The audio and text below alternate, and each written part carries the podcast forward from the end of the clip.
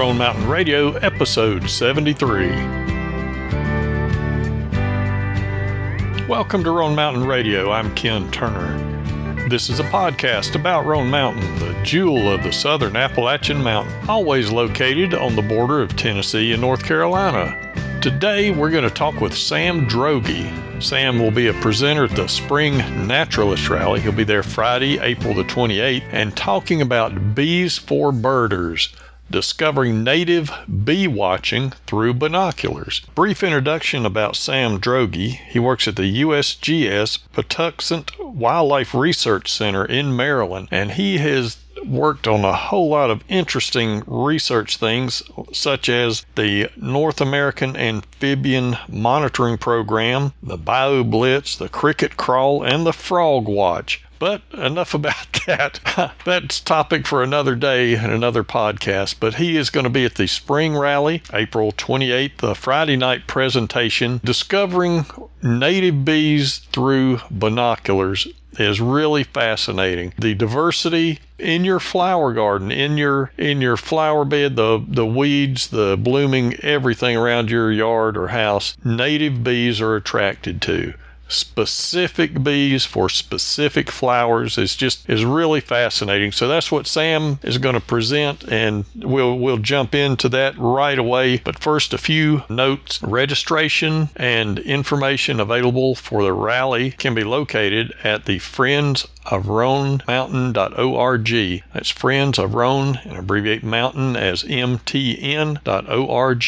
You'll scroll down below the beautiful picture of Roan Mountain and see a, a, link to get information on the brochure the spring rally schedule and brochure. And also, you can now register and pay for your meals and registration online to speed you up when you get to the mount. So, that's some new information. You can register in person the day you walk in. That's okay. If you, you can even register on Saturday morning for the hikes. We're, we are very accommodating. We want you to get on the mountain and enjoy some of the beauty at Roan Mountain. Also, coming up April the 22nd, the Southern Appalachian High Highlands Conservancy is gathering together everybody who is interested in preserving Roan Mountain and helping to protect it from the invasive plant species. And this one in particular is the garlic mustard. Now, when we talk to Sam Droege, you'll find out that yes, there are specific bees that go to specific native wildflowers. And what the garlic mustard does is it pushes out these native wildflowers, and that means it pushes out the native bee species, and then on and on and on. You can be a part of the solution to help that day. Pulling the garlic mustard is not a difficult job. You just have to know where it is and what to look for, and fill up your great big bag full of the evil garlic mustard. More about that later, but now we're going to talk to Sam Droege and the presentation he'll be giving at the April 28th Friends of Roan Mountain Spring Naturalist Rally. I hope you enjoy it. Well, Sam Droege, I'm really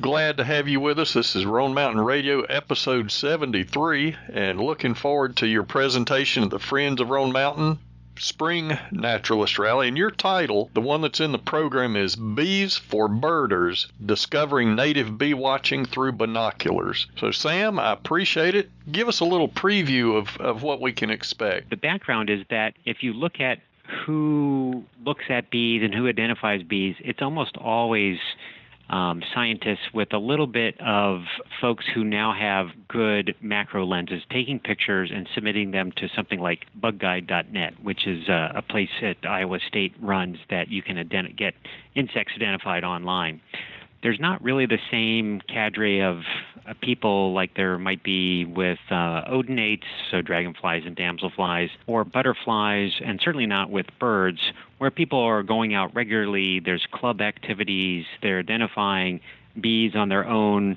Almost always are not well identifying bees, or you know the butterfly people would be doing that with binoculars and reporting them to listservs. You just don't have that sort of citizen amateur group that's behind bees. And one of the reasons is is that there's no information in terms of field guides or field identifications. And if you talk to scientists like myself until fairly recently, you would find out that we would say, nope, can't really identify anything in the field. Um, has to be under the microscope. That was certainly true and there were no field guides, and there still are no true field guides, things that you would take out with take out into the field with you, like you might with a bird guide or your your bees or your butterfly. I confuse mine. There's just too many bees, bees, butterflies, birds. The Butterflies Through Binoculars book, which sort of changed how people worked with and uh, looked at butterflies, less collecting, more about observations, and more about you know going out and enjoying them as they flew about.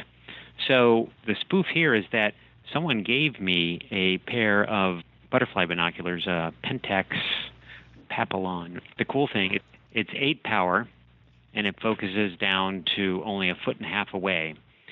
And I started playing around with these, and all of a sudden I realized, like, you know, I can see a lot of the characteristics that I can see in the microscope, which I can't really see with my naked eye, but these binoculars actually make it possible for me to identify a lot of the bees that I'm I'm looking at that are as they come Okay. from flowers that I I really just can't do by eye. And the same would be true like if you were a butterfly watcher, you would have a hard time with some of the hairstreaks and some of the azures and things like that just looking at them with your eye. But with a pair of binoculars, you're in the game all those horrible little dusky wings and the little dotted skippers and things like that, which are super hard to ID, but it is possible with binoculars. I've written, let's call it a book, but it'll be a giveaway PDF and associated Word document, and then hopefully it'll you'll be able to print it out on Lulu Press maybe.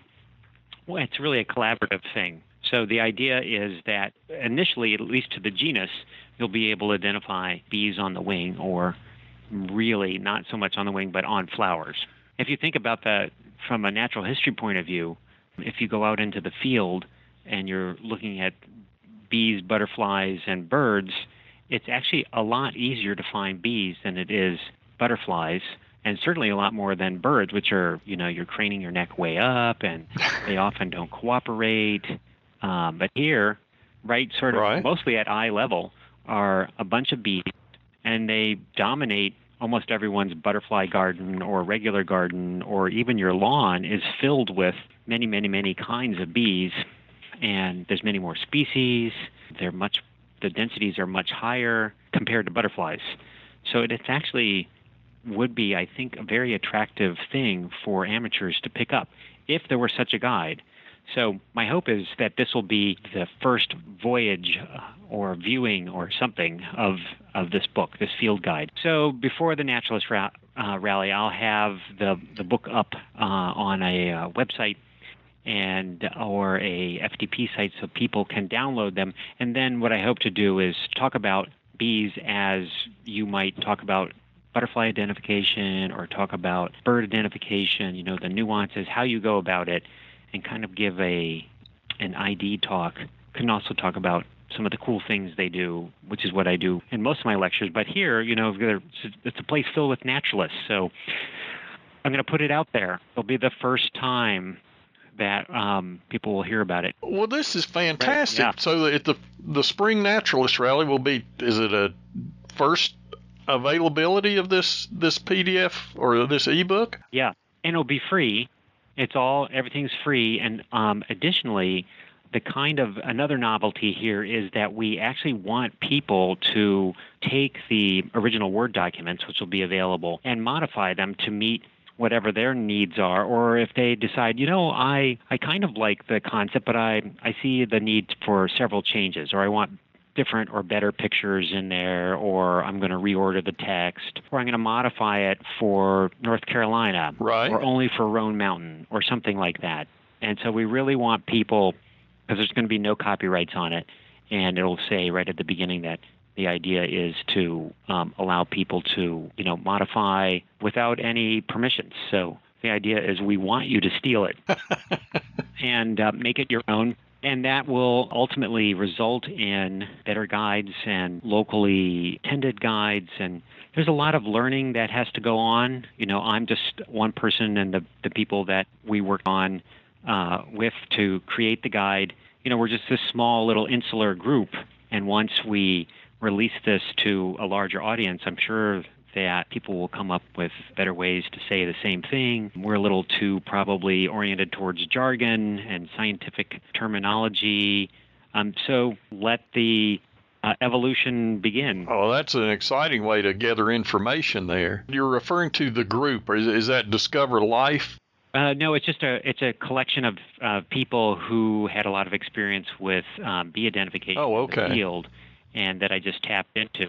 So it's a very open-ended group, and if people send me, you know, some more information, then my version that I'm keeping of the the book within the group will just add in their information and then you know add them to the acknowledgments. There won't actually be any authors. It's going to be an authorless book again to encourage people to take and modify it as much as they'd like. And through kind of a natural book selection or something, what I would hope is that there's competing versions of the book, um, and that over time that coalesces to what best fits different groups' needs. Uh, this this book project sounds just really awesome. That sounds like a huge undertaking on your part, also. Yeah, and it'll be it'll be evolving. Again, like I said, we want people to take the book and test it and add their own modifications, or they can send you know suggestions back to me too. Fine, and I'll you know we'll merge them into it, and then I'm going to. So right now it's to genus, and I can't remember the exact number, but let's say there's 50 to 60 different genera of bees.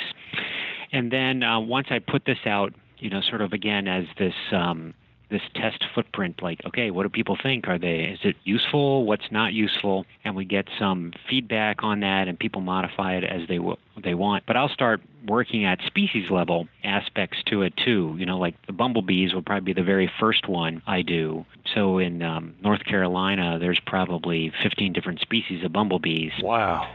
They have different kinds of characteristics, and the, the question is, can I present them in a way that people with binoculars can, you know, go out in the field and, and look for them? Okay. So that ultimately will go to a species level guide or species group because some some groups of bees are so incredibly similar that we struggle even with a microscope to tell them apart but that's okay because others others can be identified to groups and then maybe someone else will come up with some you know clever like oh i think i can tell you know the ones we don't think we can tell right you know that's part of giving it to the naturalists rather than giving it to the scientists. Often it's the amateur naturalists that make a lot of the core contributions to distribution, abundance, and identification, not the uh, dweeby uh, bird and butterfly scientists. Understood, yeah.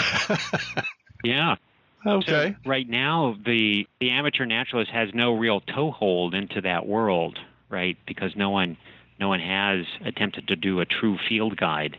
Um, there's books about about bees in your gardens or bees in your backyards, but it's still very academic. So this is all no no chatter. It's all about you know the whatever your counterpart is in butterflies and and birds in terms of uh, coloration and veins and behavior that help you ID it. That's it. It's only about identifications. If you want information about all the cool other things they do, plenty of other books for that. And they they can delve in deeper in that whatever specialty they want to. Right. And that's going to be a help all around because if you do see interesting bee behavior and if you're out looking at just to identify bees and you'll come across things, but you still, like the core is always going to be what, was that bee? And right now, pretty much stuck, um, or it's some kind of guess or a category type of thing. So we want to really. So backing up, here's the problem: is we know so little about the status of native bees. People talk about declines or and such like that. Right. They don't know what they're talking about. There's no information on the status of native bees. I can tell you as a guess that there's been declines because we know that when you pave a piece of property, there are no more bees there. Right. So in urbanization kinds of things, you know, those are negatives, and as are as is um, industrial agriculture. So if you are doing row crops and you've eliminated all the weeds and other flowering plants and uh, you're planting corn, there are just no bees in there. Or worse, it's attractive to bees for a nesting site and then you plow up all the nests. So we know just by the fact that the world is becoming more and more a, a human used place that there's less available for room for bees. But if you you know want real data, like uh, we might have for the breeding bird survey for birds, or you know just an assessment based on the many amateur groups who do butterflies, nope, not there. Many states have really no one working on bees at all, and there's huge swaths of land where there are absolutely no records for anyone looking, i.e., collecting would be in the past bees. So I'm really hoping that this is something that we can involve amateurs in because they're they're boots on the ground. Right. And the government, you know, the federal government and state governments are not going to really fill in the gap anytime soon with people doing what bird watchers and butterfly watchers do. Right. So now you distinguish the, idea. Um, the decline of native bees versus uh, what would it be commercial bees, honeybees, honeybees are the commercial species. Um, there are you can buy commercially um, bumblebees, and you can buy uh, well one species of bumblebee, and you can buy commercially um, some osmia species, but in the scheme of things, they're small potatoes compared to um, honeybee management. And and honeybees are not native. The whole genus is not native to um, the hemisphere even. Wow. Okay. Um, yeah, the and I'll t- I'll talk about that because I I have to because that's people's reference. Point. Right. But the basic issue with honeybees is that if you want honey, you need honeybees. If you're in some industrial agricultural areas that require pollination by an insect, such as the almond crop, then you need honeybees. But the average backyard garden, the small apple orchards that we have throughout the East, there none of those require honeybees because native species will move into those areas and do your pollination. It's super attractive. You know, you got a whole field filled with blooming cherry or apple orchards. Right. Why would you hang around in the woods if you were a bee? It's like, no, there's tons of pollen and nectar here. So they do most of that work. And in your backyard in particular, there's no need to bring in honeybees. For pollination. Think of them yeah. Yeah, for pollination. So we, we actually discourage people because from doing honeybees if they just think that keeping honeybees is a air quote good thing for the environment because it's actually not. Oh wow! It's Okay. good thing if you want if you want honey, it's a good thing. And if you're completely fascinated by honeybees, which you should be because they're so incredibly different than our native species, that's a good thing. But if you simply are keeping honeybees or allowing people to keep honeybees on your property because you think that the environment benefits from that, that's that's not the case. That's um, it's actually the opposite. So that honeybee colony is a subsidized group of bees that are just vacuuming up pollen and nectar that now becomes unavailable for the native species in the area without really improving the pollination of native plants and flowers and things like that, particularly in protected areas. We really discourage them from being placed into high value biodiverse plant, you know, floral, florally rich areas. Because they displace the native bees. Right. And they're they're not necessary. So you're not increasing the pollination or, or doing the pollination with honeybees in those areas. You're simply bringing in competitors. It's, it would be similar to this that you would bring in hogs and chickens into an area as like well i'm bringing in birds what's the problem with that? I'm bringing in more mammals what's the problem with that? Well we know what the problem is with both of those particularly hogs. They don't have a place in the you know the eastern environments. And so they're disruptive and they're jarring and they're competing with other species and they're destructive in a way. So honeybees are in that that same category but the negatives are subtle and because everything's so small we don't we don't really notice them. So culturally there's lots of reasons to have hogs chickens and honeybees but from a conservation point of view they need to be kept in human dominated landscapes and not simply you know released into the environment thinking that that's a positive in all those cases Wow, that's that's amazing. I had no idea that that was the situation at all. Yeah, most people don't. Oh, There's been honeybees in the continent since the 1600s, so whatever super bad negative things have happened are are over with, and the fact that feral honeybee colonies are lower is a is actually a, quite a positive thing from the conservation point of view. But people still need because they there is a conflation of honeybee declines with all bee declines and a notion that honeybees are a important factor in protecting the environment rather than a cultural product that is a commodity, i.e., honey. So yeah, and I, again, I I talk to lots of beekeeping groups, so I give them the sort of non honeybee side, which they're fascinated by, and they're great folks. There's not a huge problem with people keeping honeybee hives. It's just the issue where people outside of the honeybee associations are paying people to run honeybees because they think that that's a you know something they need to be doing. And the answer is no that's not. And it shouldn't be supported for that reason. There's no way i'm advocating for any regulations or um, you know saying that beekeeping groups are in any way shape or form should change what they're doing it's just that in some of these circumstances it, uh, a different way of thinking needs to be presented. And most of the federal agencies don't do this anymore, and I think a lot of the states don't e- either, where honeybee hives are just not kept on in conservation areas anymore. Okay, I, I hadn't heard that either. Yeah. Well, Nas- yeah, National Park Service and Fish and Wildlife Service refuges, I I think in almost all cases don't don't allow honeybees in. Okay, okay. Um, any way of encouraging then the native bees if you have a backyard like I've got a butterfly garden over here to have a bee encouragement yeah. garden? Yeah, well the so all bees um, require pollen to and nectar, but mostly the, the limiting factor is almost always pollen to feed their young and there's a little pollen snacking by adults sometimes.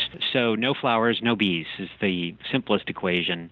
And then it gets a little more complicated because different sizes and shapes of flowers that are wildflowers or in a florist shop, and then ask, well, why, why, why all those shapes? And it turns out, without getting into lots of details, that there are lots of different sizes and shapes of bees, and flowers are selecting for bees, and bees for certain types and kinds, and there's a lot of specialization out there, both on both sides of the equation. So you have groups of bees that will only gather pollen from one species of plant or a genus or a family of plants to feed their babies. So they're they're at one end of the spectrum, and then you have other bees um, that are generalists. So they will throughout the season, and they're out for throughout the season, whereas a specialist bee is only out during the time that their one plant blooms. The generalists are out throughout out the summer usually and they have multiple generations and they can use a wide variety of plants. But even they have preferences, and sometimes they won't use some of the blooming plants that other species will use. So even honeybees, which we think of as this very general, you know, user of all blooming plants, it just won't go to certain species. In other circumstances, it it might if it's the only plant in town that day. But if there's better better being better for the honeybee right. better uh, plants available, they'll they'll just fly off in that plant source. So all bees have have their preferences. Some are super picky and others are not. So back to the way this plays in a person's backyard or in a place where they're thinking about doing some kind of pollinator planting or augmenting natural systems, the answer is plant native plants. You don't have to know all these details that we've studied, and we have um, a website, I can send you a link to it, that documents the high, highly specialized species. So there's species on cactus, there's species on woodland sunflowers, there's species that only go to willow, different kinds of vacciniums, and so forth. Wow. So okay. if you want, you can you can look that up. We have it for the Mid-Atlantic area and New England, and we'll be moving throughout the Deep South, which is really coastal plain South, too, at some point. And then, um, you know, start from that list. You'll see lots and lots of plants you recognize. You will find that there will be native bees on introduced uh, plants, Vail sweet clover, um, clovers in general, and lots of things. But those are the generalist bees. So they're happy with a lot of the introductions as well as uh, native species. It's the fact that um, when you get an invasive plant moving in an area, even if it does provide pollen and nectar, it's basically kicking out all the specialist bees whose native plants are are gone because they're outcompeted by garlic mustard or lesser celandine or you know fill in the blank. Kudzu has flowers, bean-like flowers. or some bees that will go to them, but who advocates advocates for uh, planting kudzu everywhere? Uh, not anymore. no, no, and but it, it goes. It's it's subtler too. So, for example, bush honeysuckles. Yeah, lots of bees go to bush honeysuckles. Great nectar source, but the pollen is available only to a few species of bees, and they're what I would call the crow and sparrow bees. These are bees that are in no way, shape, or form in trouble from a conservation point of view, and they exist in everyone's backyards as well as dipping into all these different kinds of blooming non-native plants. But what about the bees that only go to spring beauties or trout lilies or wild oats or, you know, and on and on and on? When an invasive plant usurps that area for them, those bees gone. And that would be true of other. That specific of a of an appetite. Yep. So that's why, in the and again, in a very broad sense, a lot of different diversity of native plants equals a lot of different diversity of native bees. Don't sweat all the details. You know, whether should I plant this kind of echinacea or that kind of wild sunflower? You want to augment whatever the the native diversity is out there and look at you know what's under attack. And it might be that you need to control your deer populations or you need to do invasive control or you need to not let every single patch of open land succeed to forested environment because a lot of times the vegetal areas are where a lot of um, the rare just think about birds and decline in a lot of the open country and and scrub species. Same would be true. Any of the plants that are in that area that bloom if those disappear, then the bees that are associated with them disappear too. So uh, it's all about biodiversity. Wow, Sam, that's uh, that's a lot of information. yeah, well, you know, it's a big it's a big topic, right? Yes. Like no one is going to interview someone, a botanist, say, "Well, tell me about plants. Tell me everything that about all the different kinds of plants and how they're useful and where they live and what's rare and what's common, all that kind of thing. Yeah. Bees are as as complicated as plants are. In fact, they co- all the flowering plants co-evolved with bees. See, so they've been around for as long as flowering plants have been around. So there should be no surprise that we have this equal complexity. We just haven't looked at it. Right? We we the studies are very very few well, I think you're going to really get some people motivated in that direction now. I'd like to. Yeah. Presentation and then your new new book coming out. Mm-hmm. Um, I guess it's appropriate to call it a book. Yeah, yeah, and I have a I have another book that I'll bring copies down, which is um, I think it's called Bees of the World or Pollinators Up Close or something like that, and it's a picture book. It's using all the really intense stacked photos that we take, which, by the way, are all public domain and available for download at their original high resolution on our Flickr account. But it's a, oh, gosh. You know, it's got short accounts and it's designed to be something that's available. Hang on for one second. Yes, sir. What do we got? All right, I'm back. wow, a room filled with thousands of bees. oh yeah, we've got in the lab right now. You know, we don't really we keep a synoptic collection, but um, I probably have a hundred thousand bees um, that remain to be identified here. That's that's the problem, right? Um, I can't keep up with the identifications. That's uh, that's more than uh, what we list 800 bee species. Um, well, good gosh. Well, eight, east of the Mississippi, there's about 800. and the U.S., there's about 4,000. And we say about because we don't uh, even have names for some of the species. You know, that's how poor the scientific field is, where you know there's just not enough people to even do the work to uh, name a species. Good gosh. Well, maybe maybe this uh, program and your hike on Saturday will introduce uh, it, well, stimulate. How do I want to put it? Fan the flame of interest into uh, new naturalists coming along to take it on. Well, I hope so, and I hope that everyone who has close focusing binoculars brings them along. Even even yep. regular bird watching binoculars will focus pretty close, but if you have the the kinds that are designed for butterflies, way better. Okay, and that's what we need to look for. The and it says designed for butterflies, or you said mic, You can- macro. you can- yeah, you can just do a search on um, butterfly binoculars, and um, there's a whole series that are designed just for that. And the other part of the equation is that you guys need to arrange for nice, sunny, warm weather. well, if I could copy today, I sure would. Exactly. I sure would. This is a gorgeous day for it. But Sam, I know you're a busy man, and I'm really looking forward to your presentation at the rally on April the 29th. Yeah. I'm sorry, you're on April 28th, the Friday night. Yeah. I'll experiment with you guys on this new technique. Great. We're up for it. Okay. And I'll I'll order some good weather for you. All right. Well, thanks. Appreciate that. thank thank you, Sam. See you then. okay. Bye now.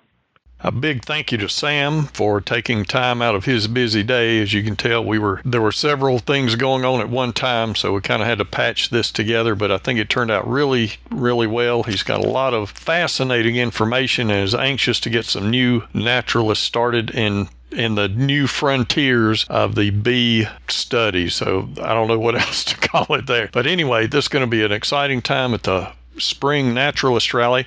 A little housekeeping. We also have the garlic mustard pull coming the April the 22nd, which is a Saturday. That will be at Roan Mountain, sponsored, I should say, by our friends at the Southern Appalachian Highlands Conservancy. So check out the link to that. If you get the emails, this will be going out in the links in the email and also in the show notes. By the way, if you are not on our email list, be sure to go to Roan Mountain Radio and sign up. The email list is on the right hand column there you can get your news as hot off of the wires as anybody can. So that's the way to help us stay in touch. Also, if you're a member of the Friends of Roan Mountain, you're automatically on our email list, and I appreciate the opportunity to give you the heads up information also.